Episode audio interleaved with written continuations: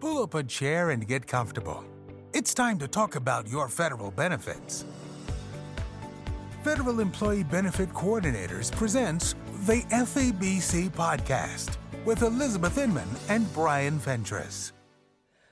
Welcome. I'm Elizabeth Inman over here at Federal Employee Benefit Coordinators. We're in part two of our TSP series. Now, don't worry if you missed part one, we put a link in the description.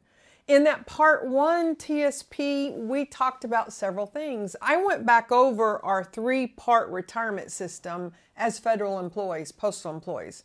Three parts of a retirement system. If you're FERS, then you have a pension.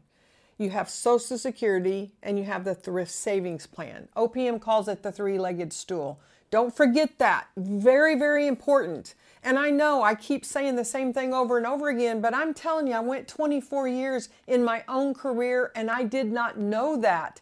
You cannot make good decisions for your career, for your retirement, if you don't understand the system.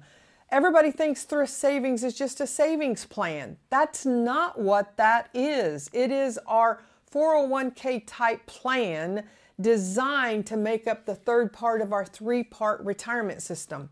If we understood that from the get go, we would make different decisions about thrift savings. okay, so we talked about that last time in depth. If you missed it, just look in the description, click on the link, go back and listen to that podcast. We also talked about those not so great February returns. So, it's too early for the March returns, but they're going to be happening quick. We'll come back with the March returns and ooh, I don't know if you've been listening at all, watching the stock returns, watching what's happening with the indexes.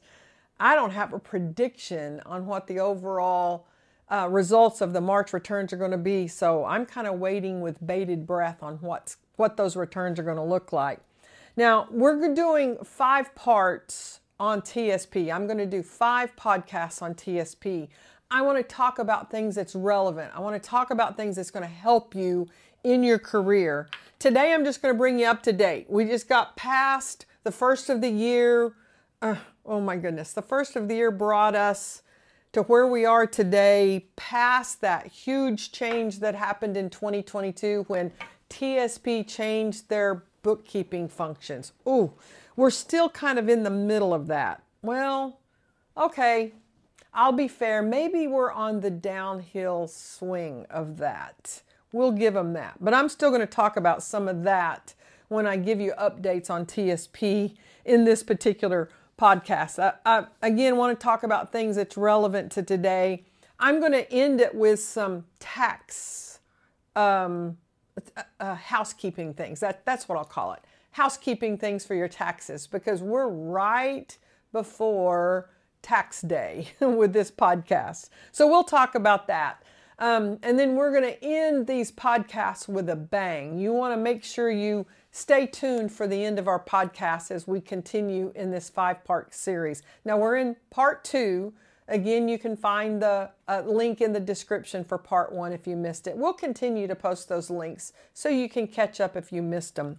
But I'm going to read some technical stuff. This is housekeeping information that affects our taxes. So bear with me. I don't like to read things to you. Everybody can read, but I want to be technically correct for you for the information I'm going to share today. So I have my pieces of paper I'm going to refer to here and there. Um, uh, so anyway, let's just get started. I want to talk about some of the updates. First of all, have you logged into TSP lately? They continue to make improvements on the interface once you you log into tsp.gov. It is getting easier and easier. There's still a few glitches here and there, but overall, great improvement. There's not nearly as much what that seems to be hidden as what there was in the beginning. It, you can literally navigate a whole lot easier than you used to. Still having a few issues with some of the uh, double and triple authentications that we have to go through. I'll tell you what, um, I've been retired a bit. I'm in a second career. Obviously, I'm doing federal employee benefit coordinators now. I cannot even imagine having been retired 20 or 30 years trying to navigate the thrift savings plan online stuff. Oh my goodness. Um, but hey, you know what? Here we are. We're in the technology age. I'm going to tell you just use it more and more. Get comfortable with it. Don't wait until you're in your 70s and 80s to try to get used to this technology. Get used to your app that's on your phone. I mean, how cool is it that we have an app on the phone now with a TSP? Be sure and get comfortable with that as well. Now, they did have a temporary issue with the installment payment. They've been working on the programming for that for some time now. What that did is it prevented some of the participants from setting up installment payments in the amount that they desired. So they are addressing that issue. And in the meantime, what TSP was telling you to do was to use a temporary workaround where you could request partial withdrawals instead of installment payments and until they get that programming issue fixed. So be sure and pay attention though, the minimum amount, the blah, blah, blah, that was a mouthful. The minimum amount of a partial withdrawal is $1,000 and you had to wait at least 30 days between your requests. So that's important information if you were hoping for installment payments. Now, the other thing that's been in the news a lot is the G fund and the debt limit. Now, I'm going to tell y'all, I'm going to refrain from giving any personal comments about this particular topic. I'm going to read directly from the information that's given on the tsp.gov website, okay? But listen, listen closely to the words that I read because this is important for you today. This is important for your future as a retiree one of these days. You with me? Okay, you heard me. as of January the 23rd, the U.S. Treasury was unable to fully invest the government securities investment fund. That hadn't changed. This is what's on the website, by the way. Just I checked before I started this podcast. was unable to fully invest the Government Securities Investment Fund, that is the G Fund, due to the statutory ceiling on the federal debt. Uh, debt. However, G Fund investors remain fully protected and G Fund earnings are fully guaranteed by the federal government. The statutory guarantee has effectively protected G Fund investors many times over the past 30 years. G Fund account balances will continue to accrue earnings and will be updated each business day, and loans and withdrawals will be unaffected. So you can learn more about the debt limit on the U.S. Department of the Treasury website. If you would like to have a personal conversation with me about that topic, just give me a call at 1 918 396 5171. Ask for Elizabeth Inman. That's me, and I'll talk to you one on one. How about that? That's all I'm going to say about that particular topic. Now, the next item that's on the website is about the president signing the Secure Act 2.0. It hasn't been updated lately. I am going to read what's on the website, but that is a topic of a future web uh, podcast that I'm going to do. I'm going to get very thorough about the Secure Act 2.0 and how it affects the TSP coming up very soon. Um, we'll have a full um, announcement about that coming up soon about the Secure Act 2.0 because it is very, very important. December the 29th of 2022, President Biden signed the Setting Every Community Up for Retirement Enhancement Act. 2.0. They're calling it the Secure Act, and it was signed into law. It increases the start age for required minimum distributions from 72 to 73 this year, 2023, and then further increases the start age to 75 10 years out in 2033. So that is a change for this year. Um, TSP is continuing to assess TSP is continuing to assess how the Secure Act 2.0 is going to affect the TSP and that they will continue to provide updates. We will also continue to provide updates through our podcasts as they post those on the TSP.gov website. Um, we'll continue to bring you the updates on those as well. It is big changes. Um, they've already mailed out the notices for the RMDs this year. Those have already been sent out. If you haven't got yours, you need to call the TSP website. You call TSP, not call the website. Call TSP if you haven't gotten yours. Same thing with the 1099Rs. Those have already been mailed out. There were a few glitches with those. So it's already late into the tax preparation year of 2023. If you haven't gotten your 1099s, if you have not been notified, if you turned 73 this year, about your RMDs, required minimum distributions, get a hold of TSP right away. So that's the updates from the TSP website.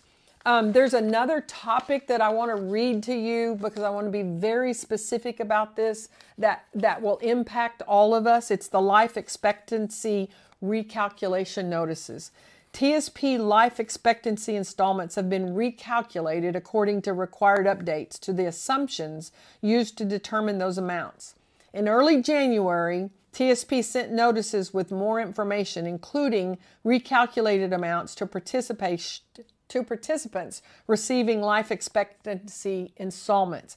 Not only does it affect current folks receiving those installments, it will affect those in the future that plan to receive lifetime installments. Notices were, went out based on participants' delivery preferences on file. That's either by mail or online through their secure participant mailbox in the My Account on the TSP.gov website. Life expectancy recalculations were made. That is important. And if you don't understand what that is and how that affects you, that's another reason to send me an email at elizabeth at febcnow.com. Happy to talk to you about that, but that is a big change. And then don't forget, I mentioned this once already, but the required minimum distribution notices have already been mailed out. So that's the updates, the news, and the announcements from the TSP.gov website. And then I want to talk about the changes that the Secure Act made to the catch up contributions and how that works. So the process for catch up contributions is now easier for TSP participants. Finally, finally, they did something that makes it easy. If you're turning 50 or older, you'll no longer need to make a separate catch up election to your TSP account towards your uh, catch up limit. Used to, we had to make a separate election for that, but not anymore. This is the way it works. So if you're turning 50 or older and exceed the IRS elective deferral or the annual addition, lim- addition limit, then your contributions will automatically start counting toward the IRS catch up limit. Just add any contributions towards the catch up limit in the same place as your other TSP contributions. It's as easy as that now.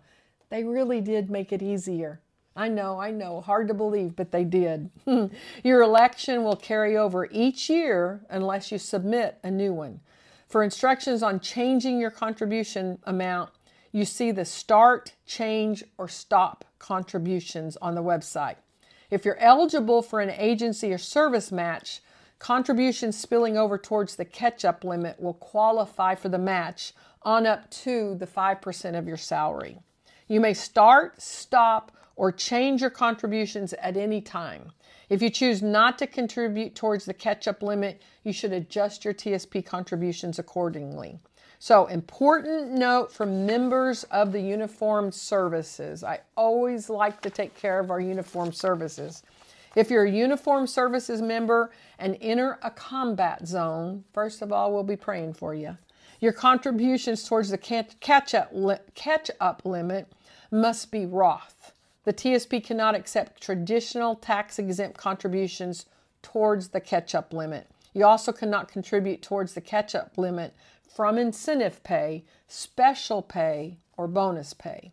If you're contributing to both a civilian and a uniform services account, the limits apply to the total you contribute to both of the accounts during the year.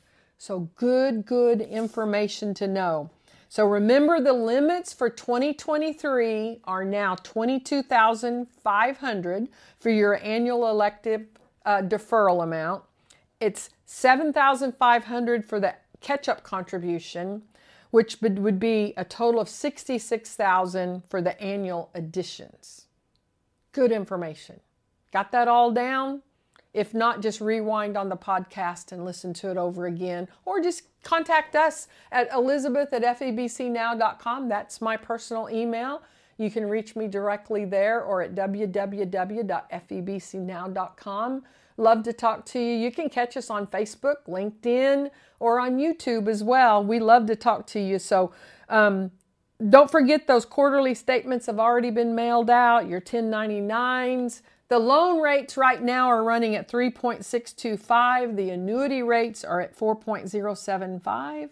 And next time we're going to bring more tidbits, more useful information on the TSP. So happy to be here with you on this podcast. Looking forward to pulling up a chair, having another cup of coffee with you for our next podcast.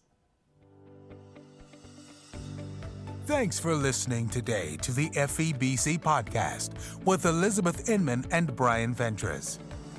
If you would like more information about the topic discussed today, or if you have a subject that you would like us to cover on a future podcast, send us an email or give us a call. We're passionate about helping you maximize your federal retirement. Thanks.